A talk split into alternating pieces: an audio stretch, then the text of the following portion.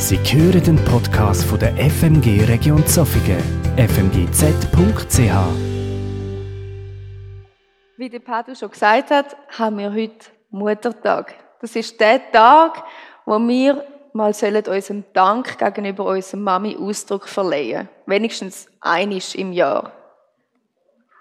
Ich bin meiner Mami unglaublich dankbar, weil sie ist die beste das beste Mami überhaupt, wo wir jemals haben können haben. Für mich. Ich nehme an, für euch ist euer Mami das beste Mami überhaupt. Meine Mami gibt im Überfluss. Wo wir umgezogen sind, dort äh, haben wir einiges schon gehabt und einiges halt noch nicht für unseren gemeinsamen Haushalt. Und da haben wir immer wieder können zu meiner Mami gehen, weil sie hat gewisse Sachen zwei oder sogar dreimal gehabt. Und sie hat es uns mitgeben Das heißt, wir haben nicht so viel müssen posten. Auch bringt sie mir immer wieder mal Pflanzen mit. Ich liebe Pflanzen, Zimmerpflanzen und wir haben einen relativ großen Balkon für unsere Wohnung. Der ist jetzt recht zugestellt mit allem möglichen Pflanzen. genau. Und jedes Mal, wenn wir zu meiner Mami gehen, dann kommen wir sicher mit doppelt so viel wieder zurück wie wir eigentlich gebracht haben. Auch backen sie sehr gern und gibt uns so immer wieder von ihren frischen Leckereien mit. Auch als ich Kind bin, ist sie immer da für mich. Sie ist meine Seelsorgerin das ist sie ja heute noch. Ich bin sehr ein ängstliches Kind und vorsichtig. Ich kann lang nicht alleine laufen und sie hat mich an der Hand genommen. Sie hat mich nach blöden Unfall ins Spital gefahren oder wenn es gegangen ist, hat sie mich selber verarztet und sie hat mich auch bewahrt vor so gewissem, wo ich schief gehen Für was bist du, die Mami, dankbar heute? Für was bist du, die Mami, dankbar gewesen? Duschen doch geschwind miteinander aus.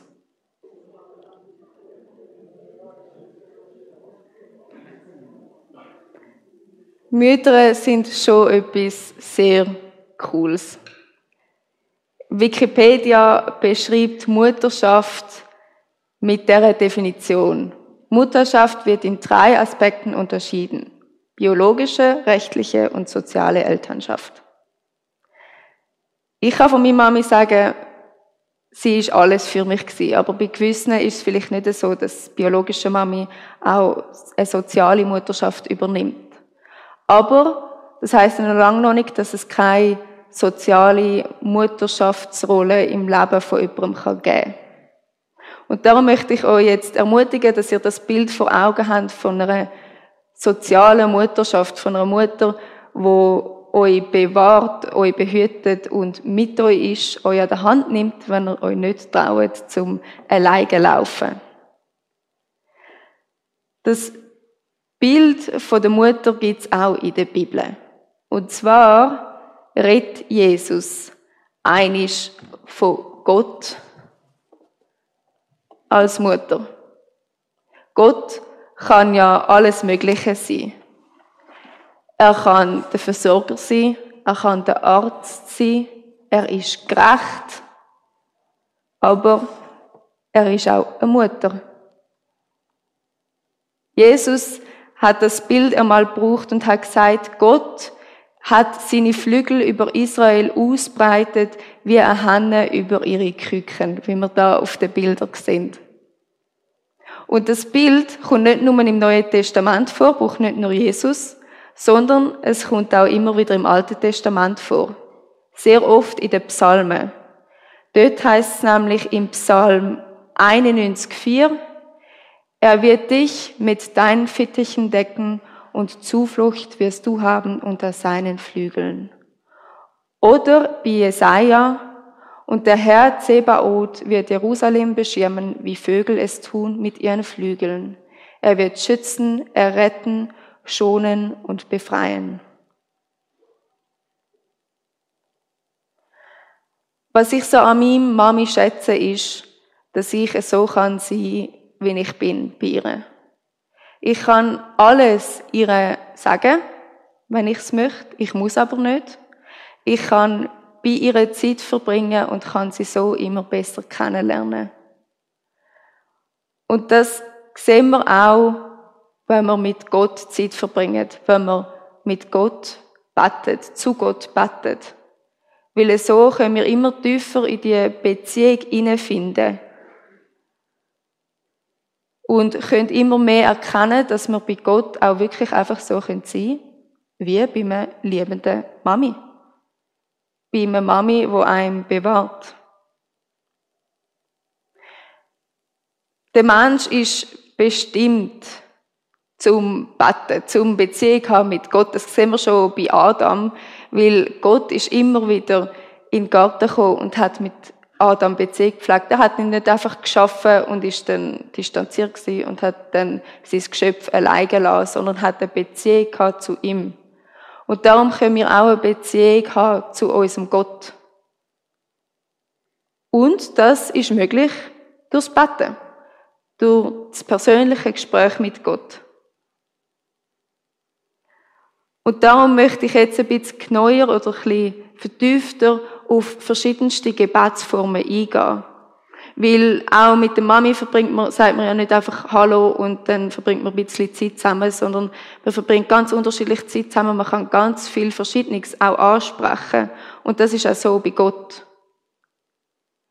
Ich bin in einer Schwimmschule tätig als Schwimmlehrerin und merke immer wieder, gewisse Kinder haben ein bisschen Schwierigkeiten von ihrer Mami loszulassen. Sie brüllen und haben Angst und würden am liebsten bei ihrer Mami sein, um ihnen ihres Leid klagen. Und das merke ich auch bei mir selber, wenn ich krank bin oder es mir mal nicht gut geht, dann sehne ich mich danach, bei meiner Mami zu sein und ihr mein ganzes Leid können vor die Füße anzulegen. Und genau das können wir auch bei Gott. Wir können klagen. Wir können so sein, wie wir sind. Das hat ja auch der Benny vor zwei Wochen in seiner Predigt angetönt. Wir sehen das bei der Ruth und der Naomi. Ihre schweren Schicksalsschläge, die sie erlebt haben. Naomi hat dürfen klagen vor Gott. Ohne zu wissen, wie es nachher ausgeht. Sie hat Gott einfach können ihres Herz ausschütten. Sie hat sich sogar umbenannt zu Mara, die Verbitterte weil sie, weil sie so tief betroffen war von dem, was ihr passiert ist. Wir sehen es in den Psalmen. Es gibt wahnsinnig viele Klagepsalmen, wo darauf eingehen, dass wo auf das Klagen eingehen und das dem Klagen Wort verleihen, Ausdruck verleihen. Zum Beispiel ist das Psalm 13. Wie lange willst du mich noch vergessen? How Long, O Lord. Ich weiß nicht, wer von euch das Lied kennt. Oder wir sehen es auch bei Jesus, wo er am Kreuz gehangen ist. Dort geht man davon aus, dass er den Psalmen durchgebetet hat. Weil, wo er sagt, mein Gott, mein Gott, warum hast du mich verlassen, ist das der Anfang von Psalm 22. Denkt man. Und das ist auch ein Klagepsalm. Man sieht es aber auch, gerade ein bisschen vorher im Garten Gethsemane, wo Jesus auf seine Knie ist und klagt vor Gott und ihn bittet darum, dass der bittere Kelch an ihm vorübergeht. Das Klagen hat also den Ursprung in der Bibel. Wir sehen es auch beim Hiob. Das ist nochmal ein alttestamentliches Buch. Der Hiob hat alles. Er ist reich, er ist gesund, er hat Frauen, er hat Kind. Und plötzlich wird ihm alles genommen. Er wird arm, er verliert seine Kinder, er verliert seine Frauen, er verliert seinen Reichtum und zu allem anderen wird er noch krank. Er wird nicht nur so krank, dass er ein bisschen hustet und es eine Verkältung ist, die nach einer Woche wieder vorbei ist, sondern er wird richtig krank, eine Krankheit, die zum Tod führt. Und in dem Moment klagt er zu Gott. Er klagt ihn an, er klagt sein Leid. Ich weiß nicht, ob du das kennst, so Situationen in deinem Leben, wo du nichts anderes mehr kannst als klagen. Wenn du zum Beispiel in einem Burnout bist, vor einer Depression stehst, krank bist, wenn gewisse Wünsche 20, 30, 40 Jahre lang nicht erfüllt worden sind. Wenn Corona kommt und man plötzlich so eingeschränkt ist, wenn man sich muss abgrenzen und so viel verändert wird, wo man eigentlich doch nicht so hat wollen und irgendwie auch keinen Ausweg sieht. Und ich möchte nicht sagen, dass nur wenn man klagt, dass es nachher besser wird. Dass sich nachher alles löst. Aber ich merke bei mir selber, wenn ich bei meiner Mami darf klagen, dann kann ich es abgeben, dann kann ich meinen Kopf leeren und kann es dort lassen. Und dann ist es für den Moment wieder okay. Und so möchte ich euch ermutigen, gerade Klagemur auch in Anspruch zu nehmen, wo dort drinnen ist. Klagen aufzuschreiben, die ihr habt, dass ihr sich loslassen könnt.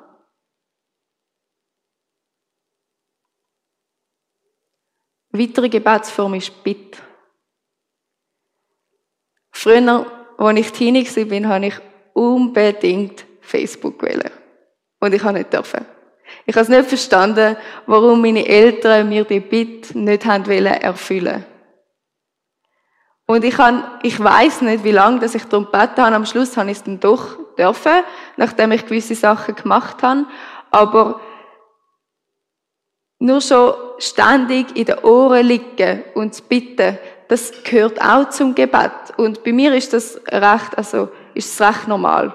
Brauche ich das täglich. Zum Beispiel habe ich darum gebeten, dass Gott mir die richtigen Worte gibt, jetzt gerade beim Predigen. Oder ich bitte ihn um Gesundheit oder um Bewahrung. Und das gehört dazu. Ich bitte ihn um gute Prüfungen. Ich weiß nicht, für was dass du ihn bittest. In Matthäus 7,7 heißt es, bittet, so wird euch gegeben. Und ich glaube, es wäre ein falscher Rückschluss, wenn man da würde sagen, du musst nur richtig beten und dann bekommst du es schon. Weil ich habe auch schon Sachen nicht bekommen, die ich unbedingt will. Es werden Leute nicht unbedingt geheilt, nur weil sie darum bitten. Es bekommen Frauen nicht unbedingt Kind, wo sich unbedingt Kind wünschen. Es kann trotzdem immer noch sein, dass man eine Depression bekommt, in ein Burnout geht. Aber wenn man so darum bittet, dass es doch gut kommt. Was ich da so tröstlich finde, ist zu sagen, es kommt schon gut. Und das nicht im Sinn von, du bekommst es dann schon. Du musst nur schauen, am Ende ist alles gut und sonst ist es noch nicht das Ende. Das stimmt grundsätzlich. Aber ich glaube nicht, dass das Ende ist, wenn es uns gut geht. Und wenn wir alles haben, was wir uns gewünscht haben, sondern das Ende, das ist bei Jesus. Das ist bei Gott im Himmel. Und darum kommt es am Ende gut, weil wir dürfen jetzt schon ein bisschen von dieser Herrlichkeit spüren, indem wir beten, indem wir Lobpreisen, indem wir Gottesdienst zusammen feiern und dürfen uns freuen darauf, egal was uns passiert.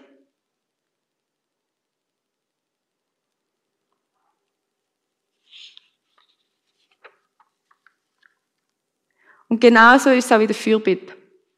Fürbitte gehört auch dazu. Es ist sehr nah verwandt mit der Bitte und heißt eigentlich, dass man einsteht für andere.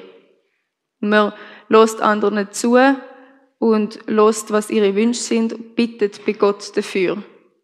In der Bibel sehen wir das ganz früh bei Mose, wo er bittet für sein Volk, dass Gott sie nicht vernichten möge. Gott hat eigentlich so genug gehabt von seinem Volk, dass er Mose gesagt hat, ich starte nochmal neu. Ich kann das nicht mehr. Und Mose hat ihn daran erinnert, an was, dass er ihnen alles versprochen hat und woher sie gekommen sind mit Gott, mit ihm zusammen. Er hat Fürbitte geleistet für sein Volk und es hat etwas gebracht. Sie sind nicht vernichtet worden. Auch sehen wir es wieder bei Jesus im Garten Gethsemane. Er bittet seine Jünger inbrünstig, dass sie für ihn Fürbitte leistet, um ein bisschen von dieser Last zu teilen. Oder beim Paulus in einigen Briefen redet er davon, dass er Fürbitte leistet für die Gemeinde, wo er ihnen schreibt, aber auch darum bittet, dass sie für ihn betet.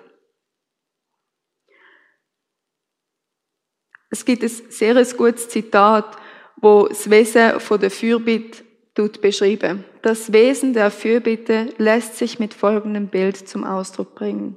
In ihr blasen wir dem nächsten frischen Sauerstoff aus der, der ewigen Welt Gottes zu, damit er neuen Mut und neue Kraft zum Leben gewinnt. Und das ist doch so schön, zu wissen, wenn ich für jemanden bete, dann kann das dieser Person Mut machen.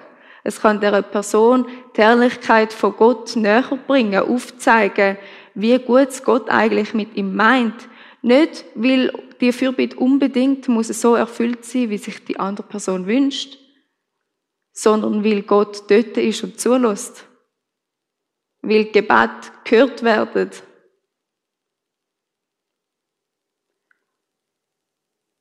Und auch wenn wir eben, wie gesagt, nicht wissen, dass Bitt oder Fürbitte so erfüllt wird, ist es doch wichtig, dass wir sie leisten und nicht aufhören, für diese Sachen zu beten.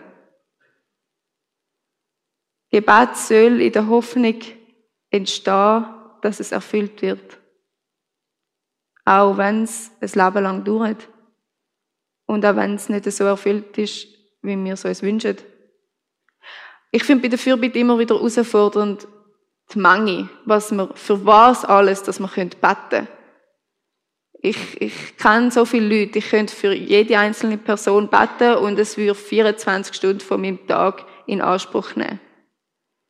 Oder wenn ich so viel Anliegen bekomme, oder nur schon wenn ich in die Welt hineinschaue und sehe, was da alles passiert, wie Leute behandelt werden, wie Ungerechtigkeit immer noch besteht, wie viel das man dafür beten oder könnte.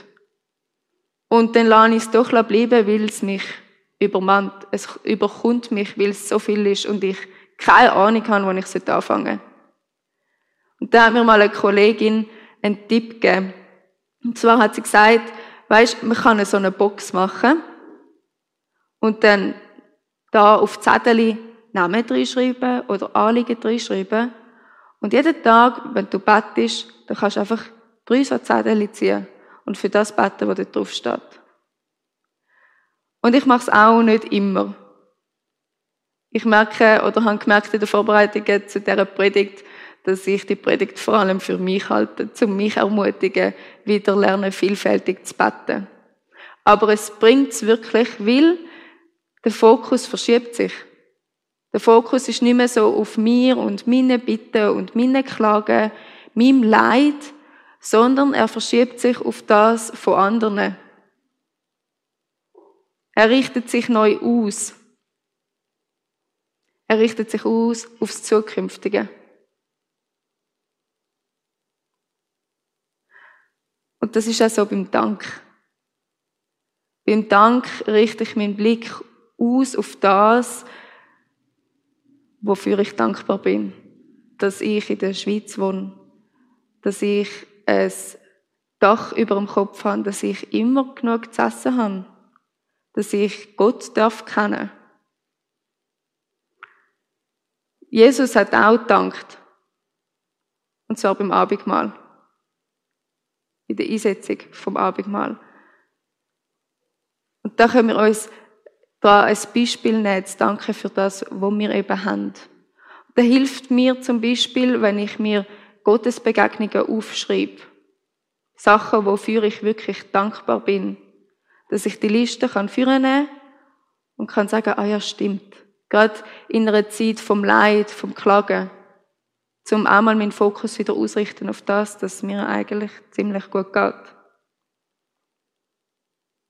Eng damit verbunden ist das Lob.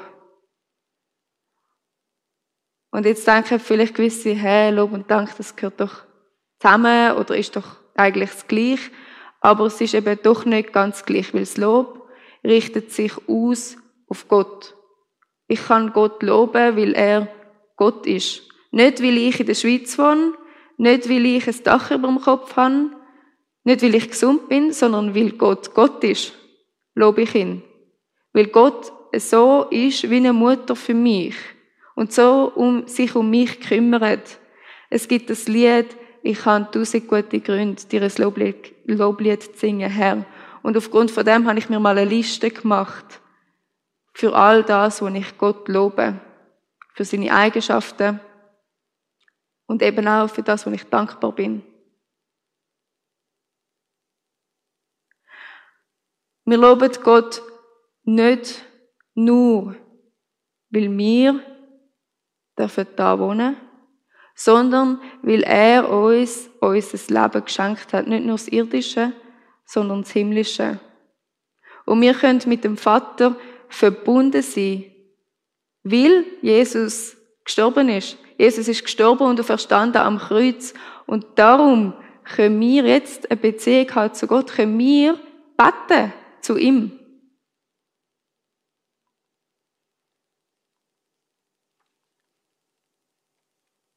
Jetzt funktioniert es nicht. Ich muss weiterklicken. Das Loben sehen wir auch, danke, in, in der Bibel. Wir sehen das beim Lobgesang von der Hannah, wo sie Gott lobt dafür, dass sie den Samuel bekommt. Und wir sehen es bei der Maria, wo sie Gott lobt dafür, dass Jesus, dass sie Jesus empfangen hat. Dass Jesus der Retter ist, wo Gott schon von Anfang an versprochen hat. Und so möchte ich euch ermutigen, vielfältig zu beten. Auf eine ganz vielfältige Art und Weise. Weil das ist der Weg, wie wir Gott immer besser kennenlernen können. Durch Klage, durch die Bitte, durch die Fürbitte, durch den Dank und den Lob. Und ich finde es immer wieder schwierig, mir, mich zu konzentrieren in meiner stillen Zeit. Auf genau das, was ich eigentlich gern würde beten. Ich bin immer wieder abgelenkt mit To-Dos und mit, ah ja, das könnte ich mal noch kaufen oder das wäre mal noch cool. Und mir hilft's, Gebet aufzuschreiben in so einem Büchlein. Das muss niemand anders lesen. Das kann man auch, wenn es voll ist, verbrennen. Weil das geht nur etwas zwischen Gott und einem etwas an. Oder wenn man einen Zeitraum reserviert. Sagt zum Beispiel, okay, am Morgen bin ich am frischesten und dann möchte ich gern eine halbe Stunde, 15 Minuten beten. Genau von sieben bis viertel ab. Oder wenn ich zum Bahnhof laufe, dann ist meine Zeit zum Betten. Oder eben, wenn man solche Fürbitte-Zettel schreibt. Als Hilfe, als Unterstützung oder eine Liste fürs Lob. Man kann aber auch mit Liedern beten, so wie wir es vorher gehört haben, im Lobpreis. Das ist auch eine Form, wie man sein Lob und sein Dank an Gott gegenüberbringen, seine Klage. Oder mit vorgeschriebenem Gebet. Das hilft auch immer wieder, zum wirklich dranbleiben, wenn man zum Beispiel selber in einer Zeit ist, wo man gar kein Wort findet zum Betten dann hilft's mit vorgeschriebenen Gebet, mit Psalmen zu beten. Oder man kann auch ganz viel austauschen mit anderen Leuten über Gebetsformen, was einem hilft und was nicht. Ich habe jetzt nur das vorgestellt, wo mir hilft, aber es gibt sicher noch ganz viel anderes und ich bin mir sicher, dass ihr schon ganz viel herausgefunden habt, was euch persönlich hilft. Und da auszutauschen und einander eine Hilfestellung zu bieten, dass man eben näher kommt im Gebet. Und so möchte ich euch ermutigen, dass ihr Gott auf ganz vielfältige Art und Weise kennenlernt. Und nochmal darauf hinweisen, was der Benny gesagt hat, unser Bild ist wie die Box von Gott. Sie ist beschränkt. Wir werden nie Gott ganz kennenlernen so wie er wirklich ist. Erst im Himmel. Aber er ist eben wie eine Lebensmami, wo einem beschützt und bewahrt. Und da gibt es zum Schluss nochmal ein sehr treffendes Zitat. Beten setzt nicht voraus, das göttliche Gegenüber schon zu kennen.